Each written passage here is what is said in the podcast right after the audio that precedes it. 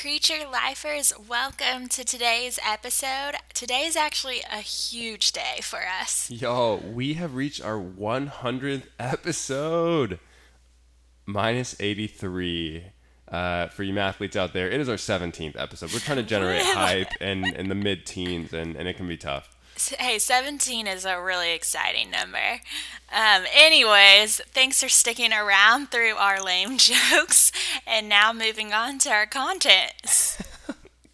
so, today we're going to be talking about emotional eating. And when you think about emotional eating, it's you think about eating or overeating in response to negative emotions. So maybe you think about the movies you watch where someone has a breakup and then the person eats like four tubs of ice very, cream sort of thing. Very reliable Hollywood formula now that I think about it. That's just like a trope. Breakup ice cream. Breakup ice cream. Um, but today we want to kind of expand upon that picture of emotional eating to talk about ways in which emotional eating can actually be okay and good and where it can go wrong. So, we're going to have a more expansive definition of emotional eating to not just um, overeating in response to negative emotions, but more so having and experiencing emotions in response to food. Yeah, we actually think that people have probably swung to the other extreme, and kind of with this idea of eating can never uh, affect our emotions, or we can never eat in response to our emotions, um, and, and, that you know springs from this idea that we've talked about so much um, over the course of our podcast of you know food is just it, it it's too limited to do that. It, it it's a it's calories, it's nutrients, and it, we should never bring it into our emotions. Yeah, I think sometimes people will feel shame and guilt for eating giving them any sense of pleasure or fe- or eating providing any source of comfort. And you, you think of advertisements that kind of tap into this where for rich foods sometimes the language used around them is sinfully good or indulgent this idea that we shouldn't experience that sort of pleasure. And very similarly, around more quote unquote clean foods, you'll hear language of guilt free or. You know, my beloved LaCroix uh, has innocent on every can uh, because I think it's because it's like zero calories or whatever. Yeah, and so all all this language, whether it's the sinfully good or the innocent, our community are communicating this idea that if we get pleasure from food, we should feel sinful and guilty versus if we're eating or drinking healthy foods, we can feel free of emotions. And as Blake touched upon, I think the reason why there's this sense that we shouldn't feel emotions in our eating is because eating and food are reduced to nutrients and numbers, and the body is reduced to a machine. And so, with that notion, I think comes this idea that food should only affect us physically, and it shouldn't affect us emotionally or spiritually. Right. Machines don't have emotions. And if our body is a machine and, and food is just fuel for that machine, it doesn't make sense that there would be any, you know, interplay between those two. Yeah, but as we've talked about again and again on our podcast, we think food is so much more than a bundle of nutrients. We think food is so much more than the number of calories or the number of fat grams. Um, and I think scripture demonstrates food as being so much more expansive than nutrients. And so you think about one example from the Old Testament is the Israelites when they're in the wilderness, they're commanded to each day receive manna or this bread like substance from God, and the manna is supposed to remind them of God's provision and faithfulness. So again, food isn't just for for fuel. It's it's so much more. It's a symbol that God is with them and God is for them. Right. I mean, e- even that is just such a beautiful way to think about food. How often do we look at food as a reminder that God is with us and for us and providing for us? And of course, I mean, we, we talk manna in the Old Testament, and as we talked about before, what about communion? What about Jesus saying, This bread is my body, this blood is my wine? Uh, that's not. I totally got that backwards. This wine is my blood. This blood is my wine, y'all. Uh, pretend I said That'd that right. really gross. You you you, uh, you know what I meant. But yeah, as I try to make a serious point. No. Um, you know, th- there's this incredible connection between God's provision and food um, that just mi- that is missed if we look at food as this kind of calculating cold numbers game. So, yeah, I think that given food is so much more than a bundle of nutrients, I think it's good and normal that food can sometimes influence our po- our emotions in a positive way. I don't think it needs to be this emotionless experience. Um, and so, an example I was thinking of as I was thinking, what is a time in which food has done this for me is I have a friend here um, from Taiwan who recently made me some fried rice. And as I was eating the fried rice that she had prepared for me, I felt so joyful, so full of love, and even just nostalgic of eating fried rice growing up in my home. And so I think this is an example again of food was so much more. It did have this emotional impact on me that was really positive, and I think that's okay. I think it was good to see the gift that this food was. Right, Megan. I remember getting home that day and you raving about it and how it was so good and how it's just a nice source of joy in the middle of the day. And I mean, I think what a beautiful vision of how food can affect our emotions. And and that's an example of you know food just from a from a ba- normal baseline and and it's received as a good gift as we as we so often talk about. But I, I think what we're even more interested in um, with this episode is is to think about you know that girl with the ice cream after the breakup, um, and and to think about this idea um, that it's okay to you know eat food in a certain way when we're feeling down. It, it's okay to um, experience food um, in response to negative emotions. Yeah, we realize here there are probably a bunch of alarm bells going off in your head and and we want to just acknowledge that we are going to nuance this. So don't worry. But before we get to the part where we nuance what how emotional eating might go wrong, we want to first acknowledge that, yeah, I think it is okay to eat a fun treat when you're feeling down or to eat chocolate on your period. Come on now. Oh my gosh. Anyways, moving on. In the same way that I think it's okay to hug a friend when you feel upset or to take a warm bath when you're feeling anxious. Right. I think sometimes Christians can have this idea that uh, that comes from a really good place, but this idea that you know we can only respond to negative emotions or negative circumstances through prayer or through some form of direct reliance on God. And you know, we at Creature Life are big fans of direct reliance on God. We are never going to discourage that. Um, but I think we kind of already do. We like we do this in so many ways, as far as like looking to stuff that's not just God. Like, have you ever called your mom after a bad day at work or like doing poorly on a test? Like, we do this. So, like, we might say that we, you know, oh, I try to only turn to God, but we totally turn to other things. Yeah, and I think that's good. I think when you think the only way that you can be faithful through a difficult emotion or a difficult circumstance is prayer, I think that really forgets that the world is God's divine creation and that so often God encounters us through the gifts of creation. God meets us and comforts us in the gift of food, the gifts of friendship, the gifts of a hug. Right. I mean, I I think we'd go as far as to say that like God has made this world full of delights, borrowing a little bit from C.S. Lewis here. And we can and should delight in these things that God intends for us to delight in. And we, of course, think food is just such a big um, example of that. Yeah, we here at Creature Life believe that God wants us to be joyful and to delight. And that includes delight for our bodies because our bodies are a huge part of us. And we hope that food can be a source of delight for you and for your body. So now we want to talk about, we, we want to acknowledge that emotional eating can go wrong. And we want to talk a little bit about what that looks like. And, you know, we're, we're quite keen on, um, you know, naming the idea that we can be way too critical of ourselves for how we eat um, and how we might eat and respond to emotions. But we also um, we do not want to say whatsoever that we think food um, can or should be your sole response to negative emotions. That that food is not an end in itself.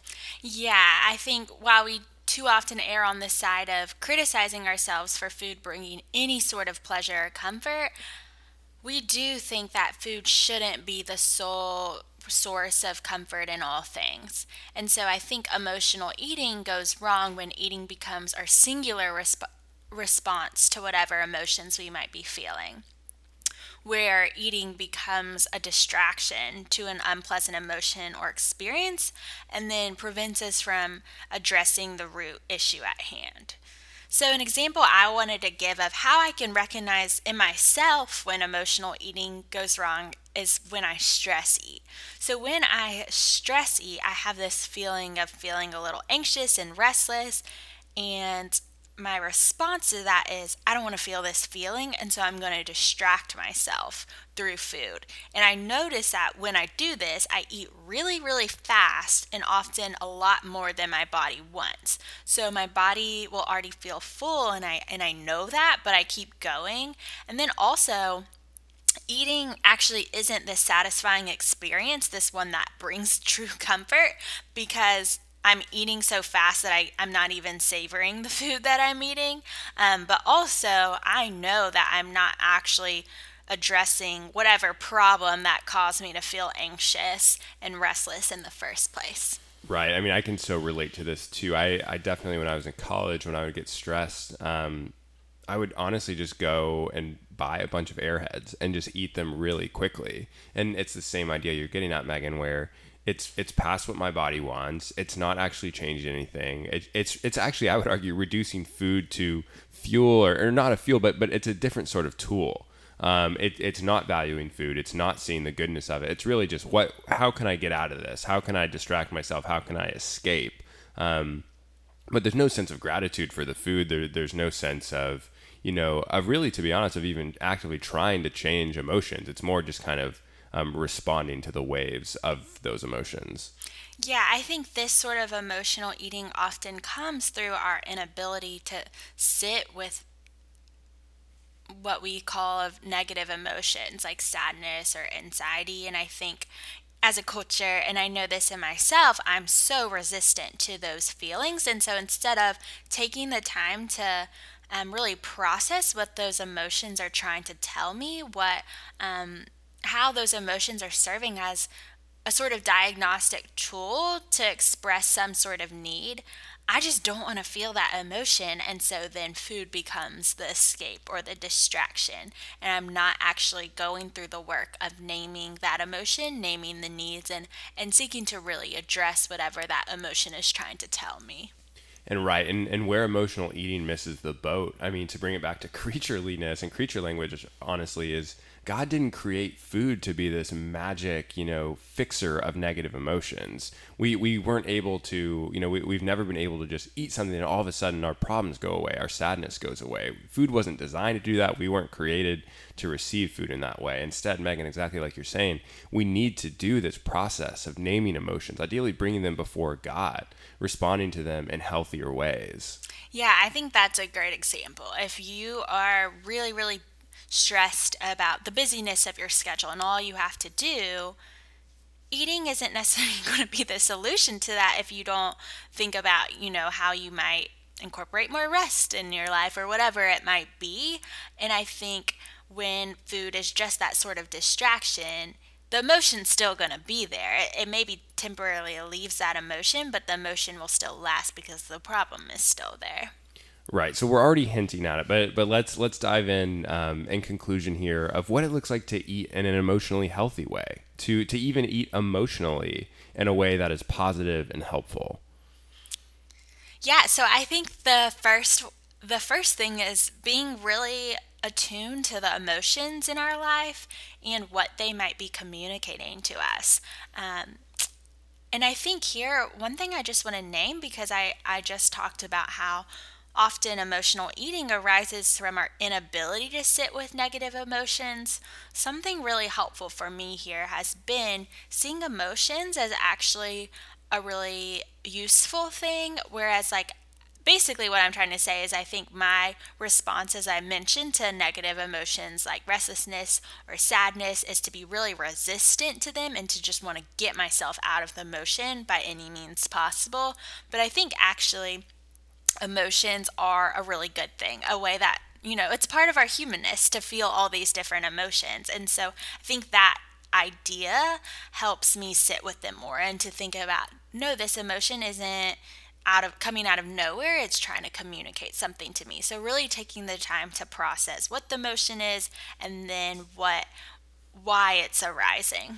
Right and then when i think we take that mentality um, that awareness of our emotions when we bring that to the dinner table or, or bring that to the late night snack we're already way better equipped to um, eat in an emotionally healthy way. And i mean the next thing we want to get at is this idea of mindfulness in our eating. Um, you know, th- th- this probably will be a full podcast in the future, but just for a bite-sized version, mindfulness involves slowing down. It, it, involves this kind of awareness, like we were talking about before, and you know, we can definitely eat in an emotionally healthy way um, as we stop and slow down and realize the same way that Israelites did, or the way that Jesus' disciples did, that God is providing for us. And that is a that should hopefully produce a positive emotional response. And I think food can be something that helps us see that that as we eat slowly and mindfully and um, with an awareness of the richness of God's provision in whatever that we are eating, uh, we absolutely can you know experience more positive emotions. We can bring our negative emotions to the table and ask for God's help um, in in feeling better as we eat and and to receive this food as a gift, as a reminder of God's love, as a reminder that God is with us, and as a reminder that God is providing good things for us. Yeah, and I think that fits well nextly nextly, nextly not a word. Yeah. um, but fits well into our next point of mindfulness is really crucial in honoring our bodies. And and the reason why is as we've talked about in the past, I think it's really important to be mindful in order to eat in an intuitive way. Um, but yeah, with this notion of honoring our bodies, I think to honor our bodies includes both seeking the body's delight. So, um, embracing gifts of pleasure like eating something um, yummy, but also seeking the body's holistic health. So that includes, yes, physical health and emotional health and spiritual health and all these things. Um, and just remembering the reason why we can and should seek our body's delight and our body's holistic health is because our bodies are good. Our bodies are worthy already as they are because they are made by God. Yeah, that's such a beautiful way to look at it. And and even now it makes me think of right this language of our bodies are worthy of being honored because God honors them and God loves them and God created them why can't we honor them by in, enjoying dessert after uh, you know a hard day, especially if we enjoy that dessert in an emotionally healthy way, as we've been outlining? Yeah, and then our last point is that I think in order for eating to be done in an emotionally healthy way, we have to recognize both that food is good, but also that food is not everything. That not only are there often many other things that we need to do to address our emotions in a healthy way, but also that nothing can really take the place of God that offers true satisfaction. So I think, again, I want to be careful here because I think food, in the ways that we eat, we can experience our satisfaction in God because we can, as we've been talking about, see God in food, see God as the provider of our food. Um, but also remembering always that God ultimately is our all in all, that um, these bits of creation that point us to joy and delight um, are all offering a reflection of what God offers us allow me to conclude with an example of I try not to toot my own horn too much, but but an example of what I think emotional eating done right um, could look like. Earlier this week, I had a really bad day. I was getting anxious about busyness and and stress and. Um, you know how how much was on my schedule, and I got home and I was looking um, you know, lo- looking for just something to to take the edge off off my bad day. And Megan knew I was having a bad day, and actually had made me these little truffle balls, um, these wonderful little fudge chocolate dessert things. Um, And I think in the past, or, or I mean, there's definitely a version of that story where I just eat like six of those in quick succession, feel terrible, you know, don't address my emotions. But I actually took those, um, you know, wonderful little truffles as an example or an opportunity um, to slow down, to remember God's provision, to taste God's sweetness and the sweetness of God's love for me, um, the fact that God was with me. And as I slowly enjoyed those truffles, I started to feel better and started to feel, you know, Megan's love for me and how I could feel God's love for me through that. Um, and in the sweetness of that food, I was able to remember the good parts of creation and the good parts of how God provides. Um, and, and, and it was such a beautiful example for me and, and one I want to take forward myself. Thanks, Blake, for sharing that. And I, I think as you were talking, it reminded me of that verse to taste and see that the Lord is good. So as we conclude and, and as you think about what emotional eating done right looks like, we want you to think of that idea of tasting and seeing that the Lord is good, of savoring whatever food you're eating and remembering God's goodness, God's provision in it. Um, and knowing that it's okay to delight in food um, because food is is more than just a bunch of nutrients and numbers food is a good gift from the lord